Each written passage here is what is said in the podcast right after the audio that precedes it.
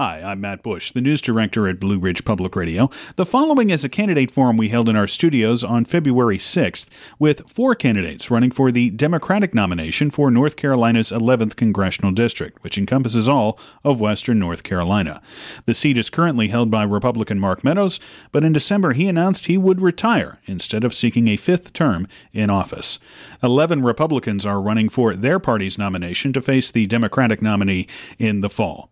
We have four Democrats in this forum today Gina Collias, Moe Davis, Michael O'Shea, and Philip Price. Steve Woodsmall is also running for the Democratic nomination but could not attend this forum. Before we get to it, a reminder that early voting for the primary election in North Carolina runs until February 29th. Those who have not registered to vote yet will only be able to do so during the early voting period. You can find a full list of early voting locations and the hours they are open at our website, bpr.org. The deadline to request an absentee by mail ballot is February 25th, and primary day itself is Tuesday, March 3rd. And remember, you do not need photo ID to vote in the primary election. Now, on with the show.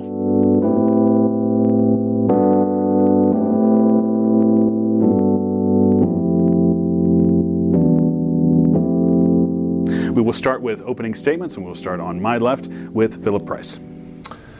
So I'm Philip Price, and I'm running for the U.S. House of Representatives to serve all of the people of Western North Carolina.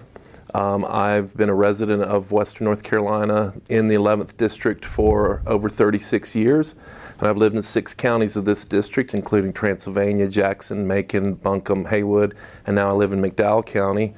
Um, married 23 years faithfully, have three great kids, uh, raising up through the North Carolina public school system. I own a lumber recycling business that I've been building with my wife for over 20 years, and we have been um, diverting materials from the landfills and, and uh, making things out of those materials. I'm running for Congress because um, I never, I never dreamed that I would run for public office growing up, and so I haven't prepared myself for this over the the years of growing up. It's just over the last three years or so, I felt that um, the working class has been left out of the equation. Um, the working people are uh, have been denied a seat at the, the, the table of governance in Congress, and I, um, having operated my business for 20 years in the 17 counties in this district, and having family and friends and customers and business associates uh, from all the parties. Um, spread throughout this district, I feel that I am um, the perfect representative of the people of Western North Carolina and especially the working people of Western North Carolina.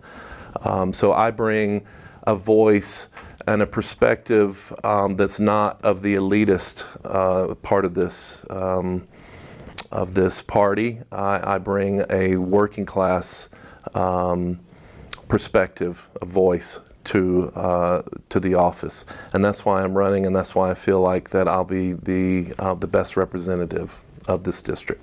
Okay. Michael O'Shea. Yeah. So my name is Michael O'Shea, and I'm running for the U.S. House. Uh, I was born at Mission Hospital in Asheville. I grew up in Mills River, and I attended Western Carolina University. My wife grew up in East Asheville, and she also attended Western Carolina University, so I have a lot of deep roots in this region.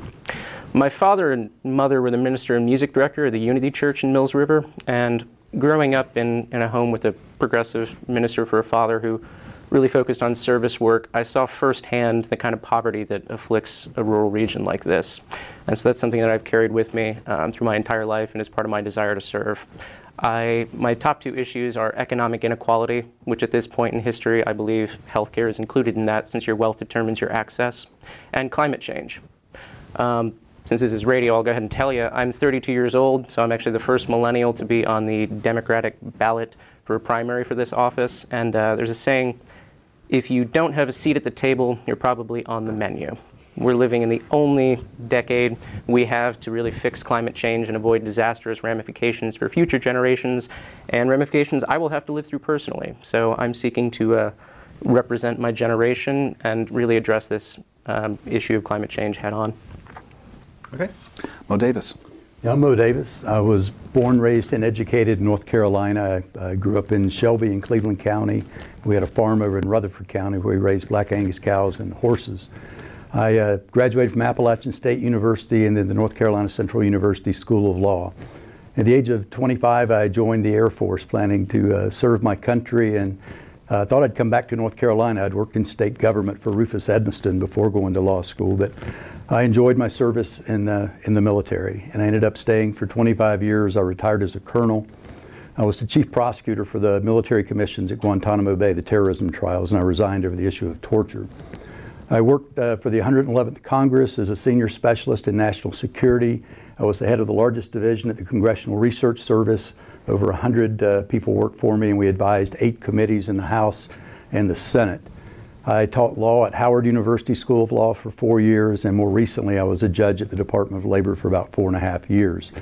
Uh, we bought property here about two years ago and started building a house a year ago, and my wife and I uh, sold our house in Northern Virginia and moved down here in May. I uh, didn't think I'd be running because I was in the gerrymandered part of uh, the district that the Republicans deliberately carved out to try to cheat and to dilute the blue vote. In November, when the court intervened and uh, it became apparent that Asheville and Buncombe County would be put back together, uh, I was back in the 11th district. And there's an opportunity to win this time that we haven't had in over a decade. Uh, it's about a five to eight point Republican lean. And I think with my background, uh, that I've got the record and I've got the reach and the resources to win this race and make it competitive this time. I'm a disabled veteran. I get my health care at the VA, and I think I can reach those uh, voters out in the red districts and bring them on board because blue votes alone won't win it. We've got to have some Republican votes. So I think. Uh, my record uh, in government. Uh, I, encourage you to take a look at it. It's on the web, my website. Please check it out. I'm running on my record, not from it. I'm Moe Davis, and I'd appreciate your vote. Okay. Gina Collias. Hi, uh, my name is Gina Collias, and I'm running to be the first Congresswoman from District 11. I'm an attorney and a businesswoman. I've been an administrative law judge for mandatory court operation arbitrations. I live in Fairview in Buncombe County. I grew up in North Carolina, married my high school sweetheart in North Carolina, and reared my children in North Carolina, and I intend to grow old in North Carolina. I'm a pro choice, pro ERA, pro civil rights, pro education, pro environmental woman. I've spoken at the Women's March and at union conferences. I have given the recent political science commencement address at the University of North Carolina, which is my alma mater, and have participated in panels at Duke University and George Washington University. I'm the only District 11 candidate who has consistently served her community from leading an effort to building a playground where 2,000 people laid hands and volunteered to economic development and serving on the YMCA board and serving for the Chamber of Commerce. But my temperature rises when I see injustice and those in power acting like the rules and laws do not apply to them. No one is above the law. I saw this in 2016 when I worked with a group of volunteer attorneys investigating the Electoral College voting abuses here in North Carolina and across the country. That same year, as a volunteer precinct attorney for North Carolina Women Attorneys for Hillary Clinton, I was shocked by the election and knew that change had to come from us, from regular people like you and me. I believe that if you're sick, you should be able to afford a doctor and you shouldn't have to choose between paying the rent or getting medicine. I believe that if you do an honest day's work, you should get an honest day's living wage. And I believe in having clean water and air and passing on a stable planet to our children. I believe we've made a promise to those getting Medicare and Social Security that they've paid in and that we must keep our promise. And we also need to build bridges with those we may not agree with to get things done. I have a history of finding common ground. I'm a democratic mon- mon- I am a dem- I am a moderate Democrat. I am socially progressive, fiscally responsible, and if we're going to win North Carolina 11, we have to find ways to move independents, unaffiliated, and disaffected Republicans to the light. The numbers say that's how we'll win. That's how Heath Shuler won. That's how I'll deliver North Carolina District 11 back to the blue, back to where the people, and back to where it belongs. I'm Gina Collias, and my website is ginacolliasforcongress.com. All right, we'll move to the question and answer period now, and each candidate gets 90 seconds to respond to these questions. And we'll start with Michael O'Shea. What do you feel is the biggest issue facing the 11th Congressional District? Economic inequality, period. I mean, Southern Appalachia has always been afflicted by that and left behind by uh, people in D.C. That's why my platform includes uh, number one, Medicare for all. I think you know bankruptcies from healthcare, the expensive premiums. That's certainly putting a dent in low-income people. Um, I support a $15 living wage tied to inflation. I support higher teacher pay for educators. My wife's a first grade teacher in Asheville, and um, my plan includes uh, federal spending for a minimum professional wage for teachers so that on day one, these professionals are paid as professionals. Um, my plan includes free public college and trade schools so that we actually have a path for low income people to better their economic prospects. Um, additionally, climate change is the second. That's more of a long term thing, but within the Green New Deal, which I fully support, there's a lot of economic justice aspects for frontline communities. So I think that's integral. Um, something that also affects NC 11 in our rural communities are um, broadband internet access. That's something that I would like to treat as a human right to ensure that everyone has that no matter how out in the boonies you live. Um, I am also the only candidate who's talking about universal basic income and is starting the conversation on how AI and automation are going to change the modern economy. Moe Davis. I don't disagree about the policy issues that uh, Michael just talked about. I think we're all pretty much uh, close on those issues. Certainly, when you hear from the Republican candidates uh, tomorrow, you'll get a different perspective. So, any one of us running, uh, in my view, is 100% better than any one of them because at a recent forum, they all said they're Trump supporters, Second Amendment supporters, pro life supporters. So, you know what you're going to get on the other side.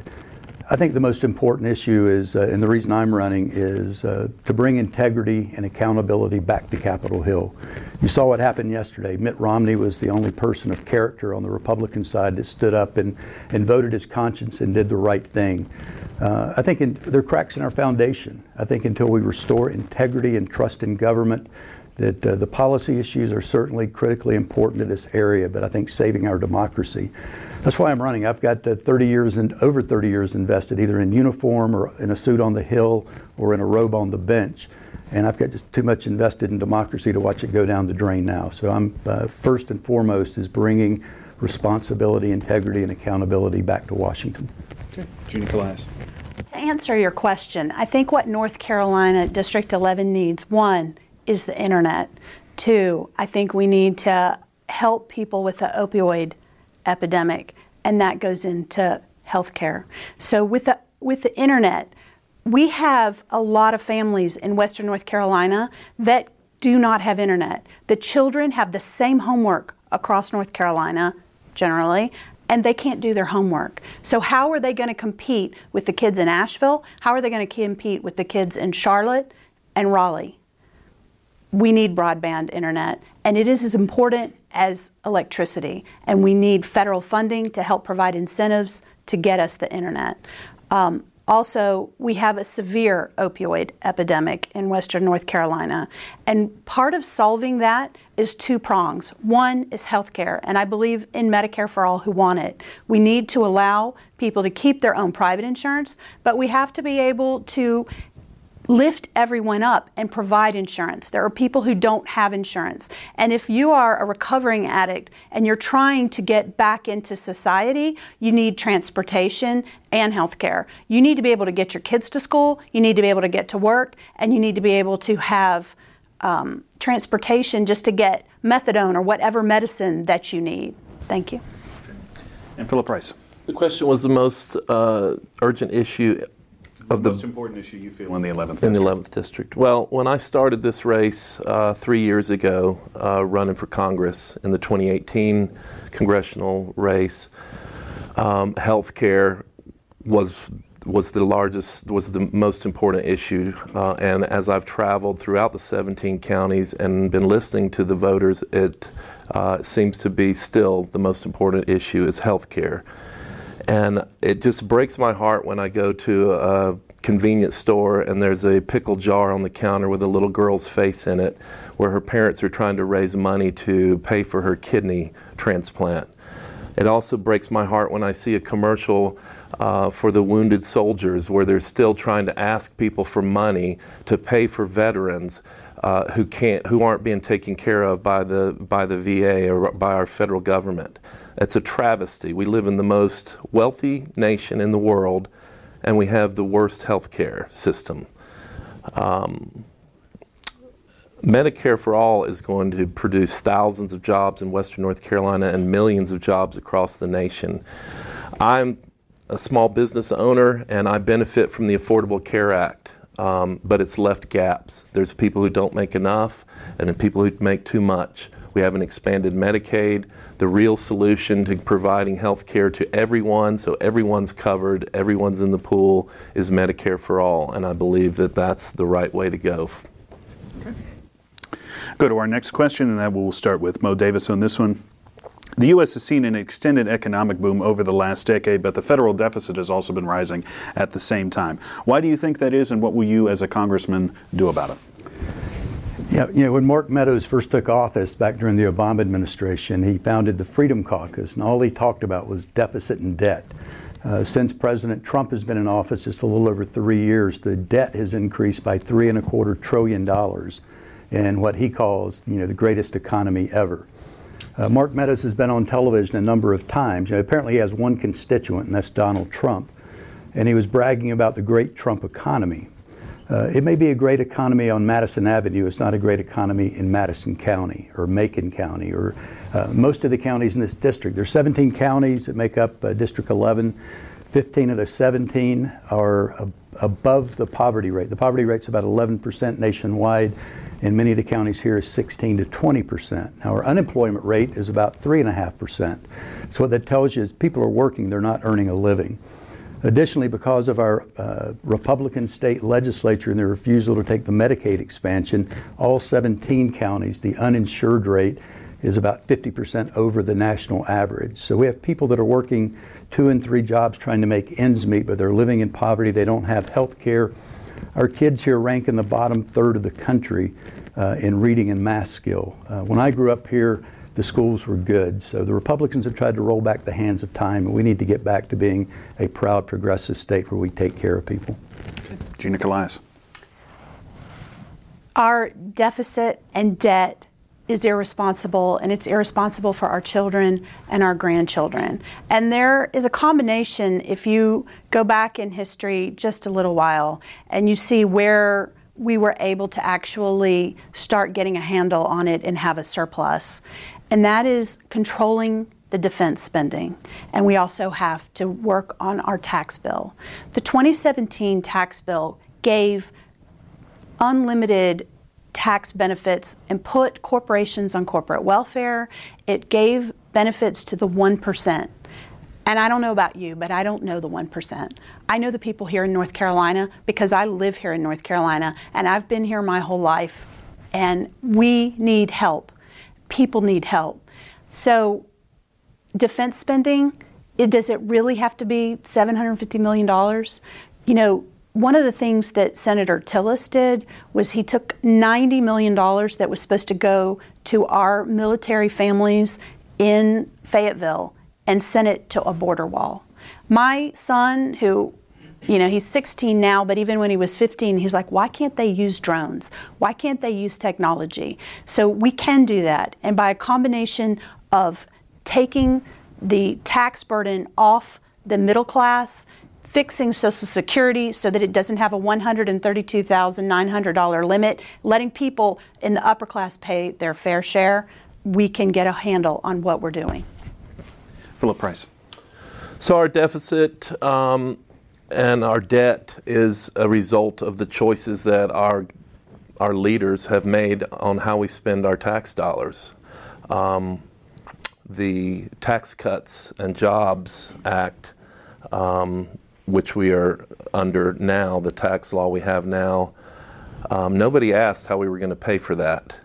Um, but it is, it's about where we, what our values are. Um, and as was mentioned, our military budget is about $750 billion a year. Almost half of that is spent overseas to sustain bases and shipping lanes that protect the oil around the world. And when we go to a renewable energy grid and we get off of oil, we could save close to half of our military budget, which, by the way, our military budget is as much as the next seven countries in the world, including China and Russia. We could be spending that money here on things that create tax revenue, which is expanding the tax base, which is by building jobs, investing in the middle class, growing the middle class, and bringing people out of poverty. When we have more people that are contributing to the tax base, then we have more revenue. The way to fix the deficit and the debt is not by decreasing revenue into the federal budget, it's by increasing revenue. Michael O'Shea. Yeah, so I, I actually make the joke pretty frequently on the campaign trail that I'm a couple decades younger than everyone else on this slate, so I'm going to have to deal with the federal deficit for a lot longer. Um, we are penny wise and pound foolish in our spending right now. That's why I support things like Medicare for all because it would save us over 600 billion annually in administrative costs. Something like universal income, which would really put a dent in poverty, would cost about 540 billion annually. Currently, the ramifications of childhood poverty are over a trillion. Um, so I think it's a matter of priorities, reducing the defense spending. I mean, the, the budgets. There's always a budget when we want to give tax breaks to multinational corporations and billionaires, but for some reason, when we're going to directly help the disenfranchised people in this country, all of a sudden we have to come up with a way to, you know, fix that. So that's um, most of my platform is totally trying to make us spend more efficiently, and more efficiently in a way that helps the working class and the average American instead of the billionaire class. Our next question will start with Gina Collias. The 11th Congressional District is home to the National Centers for Environmental Information, the NCEI, which is located in Asheville, not too far from our studios. It reported last year was the hottest year on record in North Carolina. What measures do you support or would you support at the federal level to combat the effects of climate change? Well, first of all, we have to take climate change very seriously. We have a crisis, and I applaud our young people like Greta Thunberg who are draw, who are who are creating um, an emphasis so that we are taking more of a serious look at it. It is quite serious. We just had um, fires in Gatlinburg. We had fires in Lake Lure. That is a direct result of climate change. So, what do we need to do? We got to get back in the Paris Climate Agreement. That's essential. We have to work with our allies. We have to get the lobbyists out of the EPA. We need to protect our national parks. We don't need to privatize our national parks. We need to get incentives for wind and solar energy. That is crucial. And we have different municipalities and counties that have different rules. You can go to one place where you can actually get a reduction off your bill for having solar panels, and then you can go to another part of the county and you can't. That needs to change. We need to have federal incentives for that. And then we need to support green economy and green jobs. And how we do that are companies like New Rock. They're in Denver, North Carolina, and Lincoln County, and they can recycle coal ash on site. They also do other um, waste materials, but they can make an inert and they, they, they make a product that is that is very good. The Catawba River Keepers support them, and I think we should support green the green jobs and green companies who are here in Western North Carolina. Philip Price.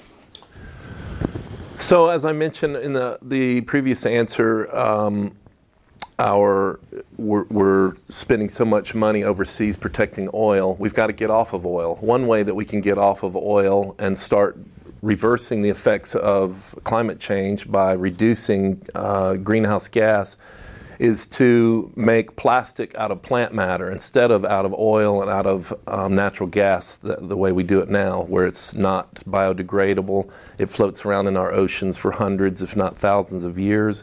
We could create thousands of jobs right here in the 11th district in every county by um, encouraging with federal tax dollars uh, the manufacturing of plastic and other textiles out of hemp. Uh, we could grow hemp in all 17 counties of this district. But it, it is the third leg of my platform is the environment. We've got to invest in better solar technology, better wind technology, better um, hydroelectric technology. Uh, right now, we have more jobs in the United States in the renewable energy field than we do in fossil fuel. And North Carolina produces, uh, second to California, um, the highest uh, amount of solar power. But we're building those solar uh, um, parts in China. We got to bring those jobs here to the United States and right here in North Carolina and get off of fossil fuels and move forward with green technologies. It'll, it'll protect our planet and our children's future, but it'll also provide jobs. Michael O'Shea. Climate change has obviously been a defining issue for my generation and is a primary reason why I'm running right now. I support the Green New Deal, absolutely. Um, I love that it was written by someone three years younger than me, and the uh, youth-led movements like the Sunrise Movement have been great to see. My wife and I drove to Charlotte at the last climate strike to see Greta Thunberg speak. Um, my parents were very progressive, so in third grade I was writing essays on global warming and peak oil. I drive a hybrid, etc. Um, I think my generation is. We grew up watching Captain Planet, and we now have a Congress that seems not to understand science that we learned in elementary school from a cartoon. Um, this is critical that we address this and treat this as the crisis that it is. So the Green New Deal, which I think most of the con- you know, congressional candidates right now support, I think is the only way to address this. Nothing short of that is going to work. Moe Davis. Yeah, I agree. I think green technology is the uh, way out of poverty for Western North Carolina. We're number two in solar production. We ought to be the epicenter for uh, solar power. Uh, I, I, put my money where my mouth is. I'm, we're building a house right now, and they just put the solar panels on last week. Those panels are made in America, but they're not made here. I would support uh, you know, the federal tax credit. Uh, the Republicans are trying to eliminate it. Would decrease January 1st of this year. It will decrease again next year and eventually phase out. I would support expanding and extending those tax credits and target the high poverty counties, which are 15 of the 17 counties in this district. Uh, I think for those, we got to win red votes. You know, some of those red voters, if we're going to win this district, I think you can appeal to them if you said, "How would you like not to be paying a power bill every month?" Because what you're paying for your power bill would pay for to install solar with those federal tax credits and the Duke rebate that's available right now. Uh, also on national security, if you said, look, if, uh, if you had solar power, power on your house, not only would you not have a power bill, but we wouldn't have troops sitting over in the Middle East guarding pipelines if we were totally energy independent. So I think we can reach some of those voters that might not be on the blue team right now if we appeal to them on economics and national security grounds. And I think the uh, green technology and the Green New Deal is the path forward for North Carolina. Okay. Our next question, we will start with Philip Price on this one. Western North Carolina, in particular, has been hit hard by the opioid crisis. What, as a legislator on the federal level, can you do about this and about healthcare access in general? Well, I'll go back to my number one um, leg of my platform, which is healthcare and expanding access to healthcare to everyone. Um, immediately, I think the state can fix that by expanding Medicaid, but on a federal level, um, Medicare for all would be a, a, a, huge solution for access to not only um, health care, physical health care, but mental health care. Um, it seems mental health care seems to be uh, left behind. I talked to someone yesterday who helps me in my business and has direct um, knowledge of how the system is failing he and his family um, with the health care, the the mental health care that's available to folks who have substance abuse problems. Um, you know, it, it's the opioid problem goes deep. I mean, it goes into the medical industry and the folks that are um, writing illegal prescriptions and the pill farms and uh, so many things. Um, we've got to address it and come at it from different directions. But improving our economy and building up the middle class and bringing people out of poverty will have a lot to do with the depression that is one of the main causes for people to um, get deep into. Um, depression and um, substance abuse problems. But I think that uh, Medicare for All will be a big help with that and just generally improving the economy of Western North Carolina overall. Okay. Michael O'Shea. Yeah, one of my best friends from childhood actually suffered from opioid addiction, and uh, you know this is something that I think everyone who grew up in Southern Appalachia probably has some sort of firsthand knowledge of. I think Medicare for all absolutely um, is going to do a lot. We have to get the profit motive out of healthcare. Period. As long as there's a profit motive to push pills, this is going to be an issue. Um, I think a lot of the, you know, these are desperation kinds of issues too. I think we have to alleviate poverty and work on making sure that we're taking care of everyone so nobody's driven to that kind of a thing. On some level, it's a symptom of mental health issues and, you know, your surroundings. Um, my platform also includes for ending the failed war on drugs. Uh, we have not seen it work clearly, but we have criminalized a lot of people who are suffering from uh, addiction issues. I think we need to stop treating it as a you know incarceration thing. We have more people locked up in this country than any other country in the world, and I believe one in five are for drug offenses. So I support legalizing marijuana and decriminalizing other um, drugs so that we can move towards a treatment based philosophy. Okay. Moe Davis. I think a lot of the issues we've talked about are really like concentric circles that uh, all interconnect. I mean, it's about beginning with a good foundation of education uh, to where kids are getting uh, that step into the next generation and uh, the, the high tech jobs. Healthcare is certainly an issue. Uh, uh, and I think you know jobs, giving folks a future, something to look forward to uh, that they can aspire to. I think all those things interconnect. I also agree that we need to uh, to legalize marijuana. There are too many uh, folks that are, are, incarcerated and have criminal records uh, when they shouldn't. And I think uh, Michael mentioned uh, the profit motive in healthcare. We need to take the profit motive out of the criminal justice system. We have for profit prisons where filling up those beds means more money in the uh, corporate bank account. To me, that should be an inherently governmental function. And we ought to treat uh, the opioid crisis and drug addiction as a health issue and not a criminal justice issue. So I think uh, there's no one single solution. It's a complicated problem, but you have to address all those different prongs if you really want to make a difference. And Gina Collias. The opioid epidemic touches all of us, and especially in Western North Carolina. It is, it, we all do have know a family member or a very close friend who has been affected. I had the opportunity yesterday to listen to a young man, and he is trying to dig himself out. Does he have felony? Yes, he has a felony history. Is he recovering? Yes. Does he want a job?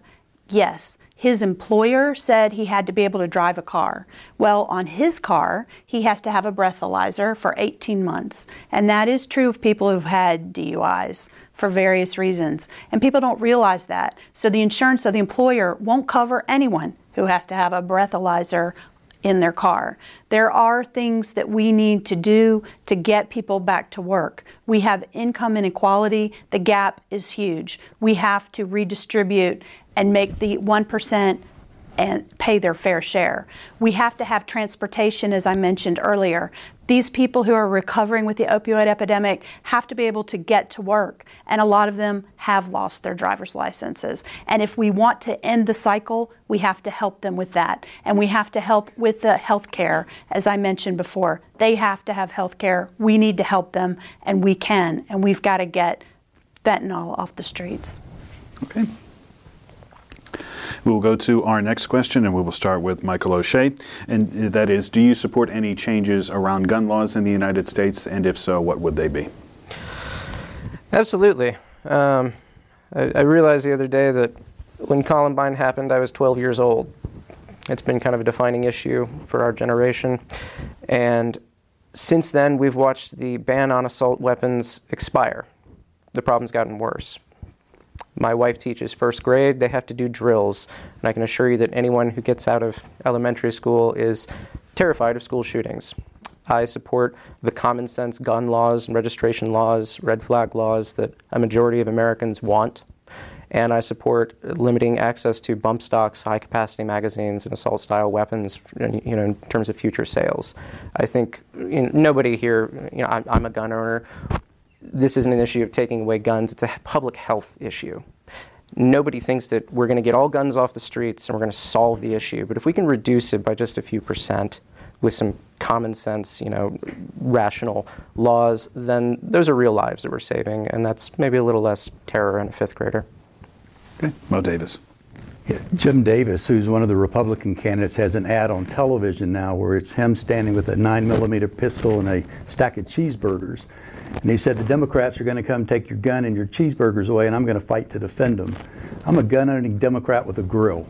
So, uh, you know, they're lying to you about uh, what we're going to do. I grew up hunting, I'm a gun owner what I support, again, we've got a perfect world. Uh, assault weapons would only be in the hands of the military, but we don't live in a perfect world, and we've got to do something.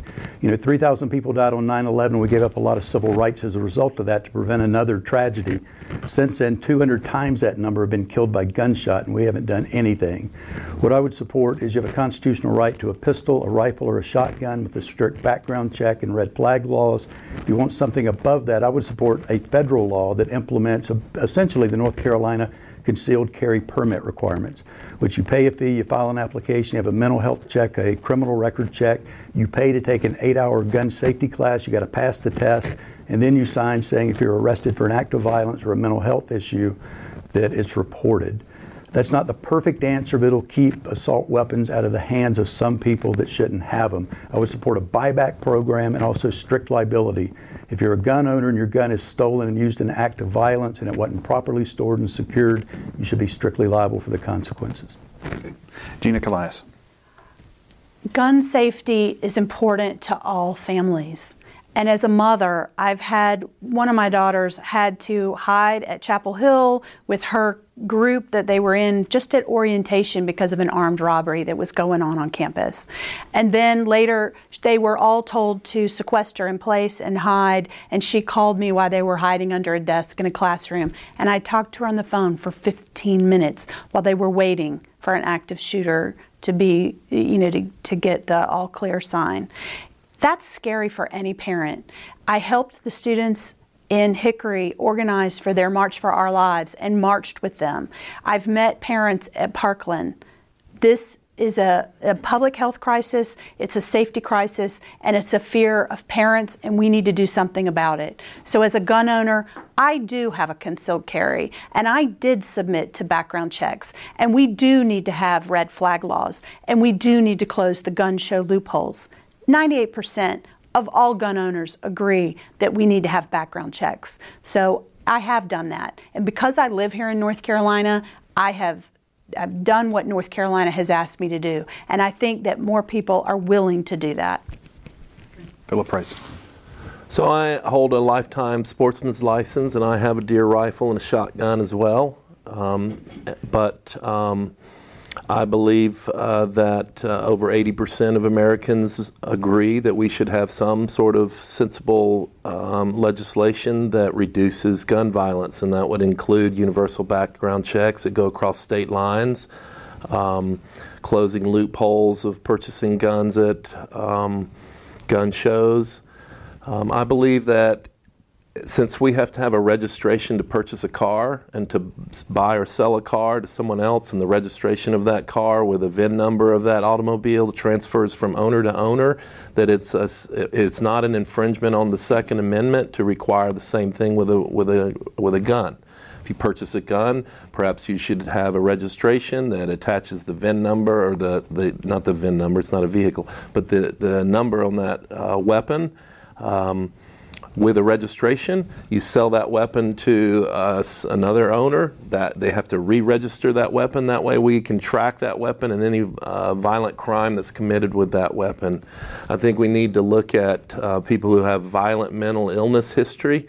We should look at people who've had uh, animal cruelty history, spousal abuse. We should just be paying attention. We should have more counselors in schools so that we have more face to face time with students and counselors so that we can find the problems before they rear their heads into horrible gun violence. Our next question, we will start with Moe Davis, and that is What do you feel is the biggest infrastructure need for North Carolina's 11th congressional district? Well, from the federal level, you know, there seems to be bipartisan support and agreement that we need infrastructure spending. What I would try to do is target that on the high poverty counties and focus on education. So use that to build schools and repair schools and also to bring in broadband. Uh, nationwide broadband, and over 90% of Americans have access to, to high speed broadband. In many of the western counties, it's under 60%. I think, again, a lot of those conservative, you know, the old Reagan Republicans that live in the rural counties, I think uh, would support us on spending on supporting education and broadband. They're doing fundraisers to support their schools. You know, kids in, out in the western counties, some uh, uh less than $500 a year are spent per pupil. We're in like Hillsborough County, Chapel Hill is over 10,000. So uh, they also have rental houses out there, and if people come up from Atlanta, they expect to be connected. And if your rental house out in uh, the mountains doesn't have uh, broadband access, they're going to go somewhere else. So I think there's support for it. But uh, in order to compete economically, you know, folks, a lot of folks telework. They work for companies that are all over the country, all over the world, and they do it from home. There are folks with health issues. I met a couple in Weaverville that used to live out in one of the western counties, and the wife had a medical condition that requires monitoring, and they didn't have uh, reliable broadband, so they moved here. So I would focus on uh, education with schools and with broadband access in those rural counties where there's a high poverty rate. Gina Collias. Will you repeat the question the way you Sure. had What it? is the biggest? What do you feel is the biggest infrastructure need for North Carolina's 11th congressional district? Okay, thank you. Yes, I, I think what um, what I've done on my platform has said build bridges and bridge differences. So in building bridges, we need infrastructure. We need to have federal support for that. And I've already mentioned the need for internet and how I think that it's as important now as electricity. And we're giving companies monopolies for electricity. They need to be helping provide with our internet. One of the interesting things is that in Chattanooga, they applied for federal recovery money that came after the 2008 um, economic crash. And so, what they had done is they've given internet to every person. So, why can't we do that in Western North Carolina? And I, I've already mentioned the needs of internet and that kids need it for education, that parents need it to work from home as a you know i'm an attorney licensed in north and south carolina. I hold a real estate license in north carolina and south carolina. And what people need is to be able to market their home. And they can't market it and they reduce value if they don't have the internet. So building bridges requires that. It also requires having rural transportation that's dependable. We have trains. We have other rails that are available um, Amtrak is trying to. De- Amtrak says Asheville is its number one requested destination that it doesn't have passenger service to. So there are things that we can do, and we've got to connect our people here. Thank you, Philip Price. So infrastructure investment equates to jobs, good paying jobs. And we do have schools and libraries that are crumbling and mold in our schools where our children are being educated, and we need to invest federal dollars into those, into rebuilding our schools and our federal buildings. Um, and when we do that, we need to use re, we need to use as many green building materials as possible, recycled materials if possible. Um, our park system is has been neglected, and in Western North Carolina, our tourism is very reliant on our park system. We have walkways and bridges and signage and all parking areas in our in our parks in Western North Carolina that are crumbling. We need to address that with federal dollars that'll create jobs. But the internet is so important. It should be regulated like a utility. Every household and business that has electricity should have access to affordable high, broadband, high speed internet. I operate a small business out in the, a rural area, and without the internet, I wouldn't have that business and I wouldn't be able to employ people. People will be able to start small businesses in the, every nook and cranny and holler of Western North Carolina. You could start a business in your home, and when people start businesses, that means job growth. Our kids need the internet to do their work the elderly and people on health care that are bed, in bed at home, they need access to their health care providers. So I would uh, cooperate with Joe Sam Queen in his efforts to get broadband internet spread throughout Western North Carolina as your elected congressman. Michael O'Shea. Yeah, broadband internet's obviously huge. Um, cell phone service is huge around here too. When I was in school at Western Carolina University out in Jackson County, I had to walk to the very front of my front yard to send a text. And since I didn't have cell phone service, I had to buy a landline from the same company that wouldn't cover my house. So we have monopolies in these rural counties. You know, let's be real, it's not cost effective. So we need federal legislation to make sure these things are treated as rights and we're not leaving people behind. Um, I'm going to include affordable housing as infrastructure. I think it's an issue if the working class people who are, you know, creating the economy and, and, you know, especially in Asheville, service industry places, if they can't afford to live in the county, that's a huge issue. I was talking to somebody um, a couple weeks ago who does large scale developments um, for affordable housing, and he said there's just not enough federal dollars being put into it. We also have issues like in Asheville where the land cost has gone up so much, and that's not calculated as a basis for these kinds of you know programs. And we need to have municipal governments stay ahead of these issues and really pay attention to them and invest in that. Um, so I think that's huge. We're going to go now to our final question before uh, closing statements. And our final question will go to uh, Gina Collias to start. And that is what changes, if any, do you want to see in federal immigration policy? We need a smooth path to citizenship. Um, there are people who are being sent back away from the United States who are denied asylum and who are being murdered when they get back. There are people and games being played at our southern border where there's where asylum seekers could go in and they're saying no, they can't come in here. They've got to go to another gate miles and miles away. When these people may be walking, they don't have anything. There's women and children who have been raped and robbed because they can't get from one gate to another. We have a computer system for our immigration system that is antiquated. One of my best friends immigrated to the United States and is now a U.S. citizen, but it took she and her husband 12, uh, 18 years to get their green card. That's not okay and to get their citizenship. There, we are better than this. My grandfather came to the United States through Ellis Island when he was 18 years old, came from Italy. And we need to allow people to come here and they're, they're not scary and we can do background checks and we can work it out. But we need a smooth path to citizenship and we need to cut the fear mongering. Philip Price. So we need more judges at the border to process asylum claims um, so that we can cut these lines down. We need to have more people employed at the border to process people into the country.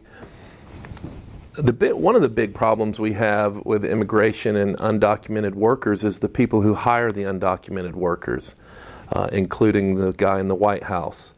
Um, when we have undocumented workers hired by um, employers, they're being treated more or less as slaves in many conditions. So they're they're paying lower wages. The the undocumented workers are not protected by the same uh, labor laws that American workers are protected by.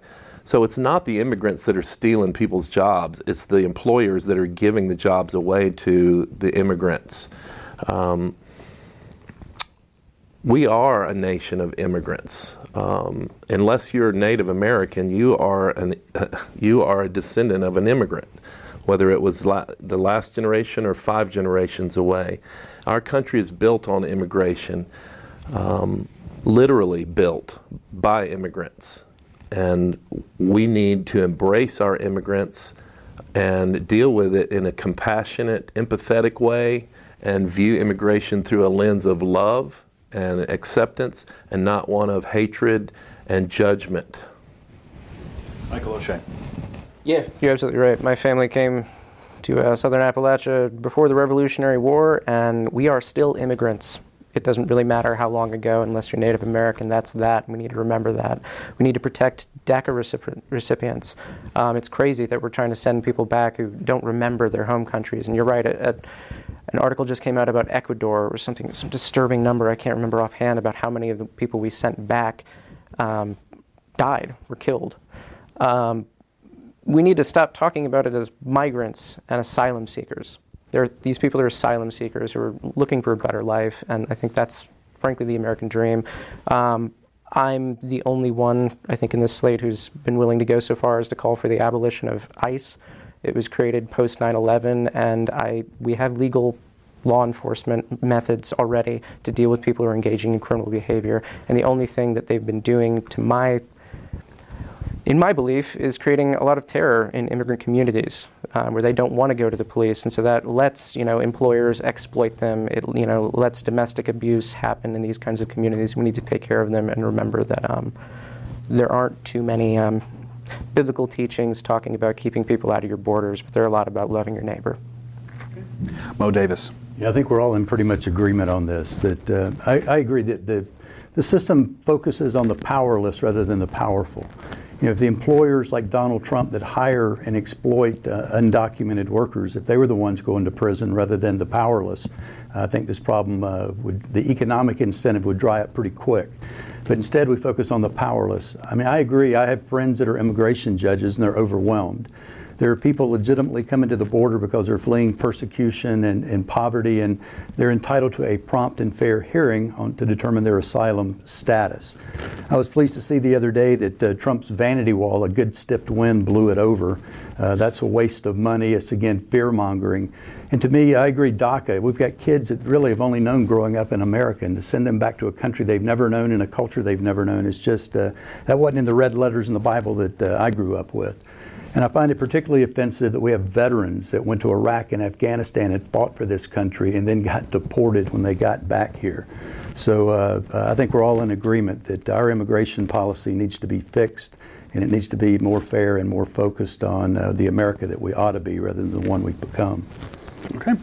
And now we're going to go to closing statements, and each candidate will have one minute to give a closing statement uh, this afternoon. Just a reminder to everyone, we're here in the Democratic primary today. Remember to uh, check our Facebook page again tomorrow at 10 a.m. and at noon when we will have uh, the Republican candidates who are running for their party's nomination in the 11th District. Now on to closing statements, and we will begin with Philip Price. So I'm Philip Price, and I'm I'm running for this office. I started running for Congress three years ago in the 2018 congressional uh, race. I won with a incredible volunteer effort of grassroots networking. I won 14 out of the 16 counties in the 2018 primary, and then went on to take on Mark Meadows in the general election in a horribly gerrymandered map district. And I actually beat Mark Meadows in Buncombe County by nine points in the gerrymandered district. Now that we have all of Buncombe County in the 11th district, I have a much greater chance of winning this entire race. Um, I am, as I said in my opening statement, um, I am the working class candidate. I'm a working class progressive, and I am in this fight to take the voices of dishwashers and nurses and teachers and carpenters and all the people who work hard with their hands who've been left out of go- out of the government's voice take that voice to Washington and I'm Philip Price and I'm asking for the votes of the 11th district. Okay. Michael O'Shea.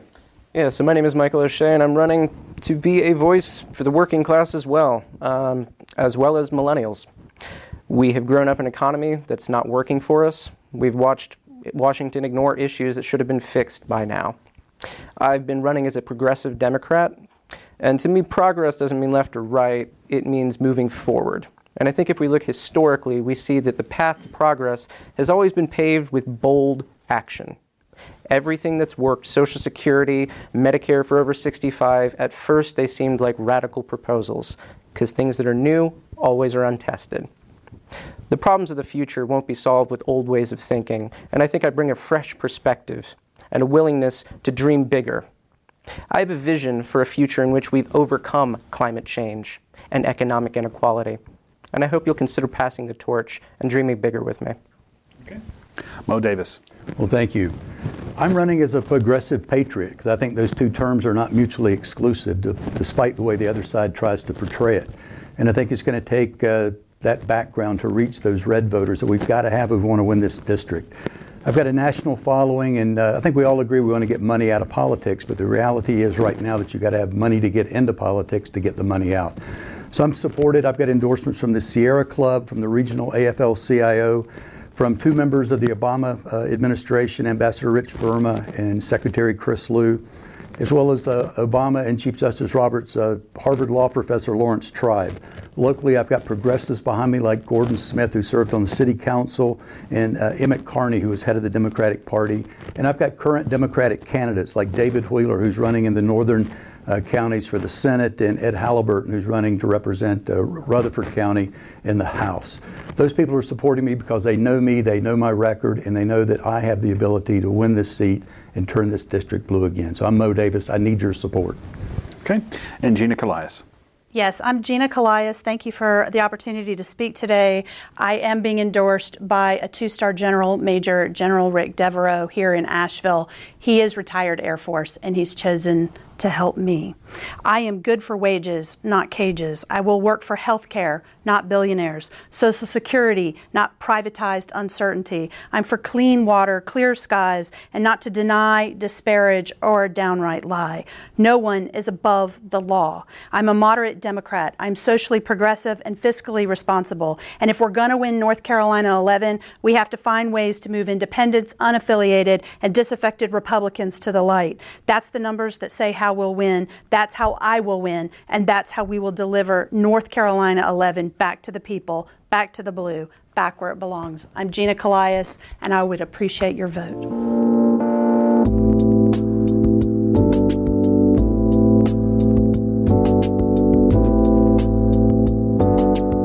You've been listening to a candidate forum with four Democrats seeking their party's nomination in North Carolina's 11th congressional district, which encompasses all of western North Carolina. Early voting concludes on February 29th for the primary, and those who have not yet registered to vote can only vote during the early voting period. For a full list of early voting sites and the hours they are open in western North Carolina, use our early voting guide at bpr.org. The deadline to request an absentee by mail ballot is February 25th, and primary day itself is Tuesday, March 3rd. And remember, you do not need photo ID to vote in the primary election. I'm Matt Bush, and I thank you for listening.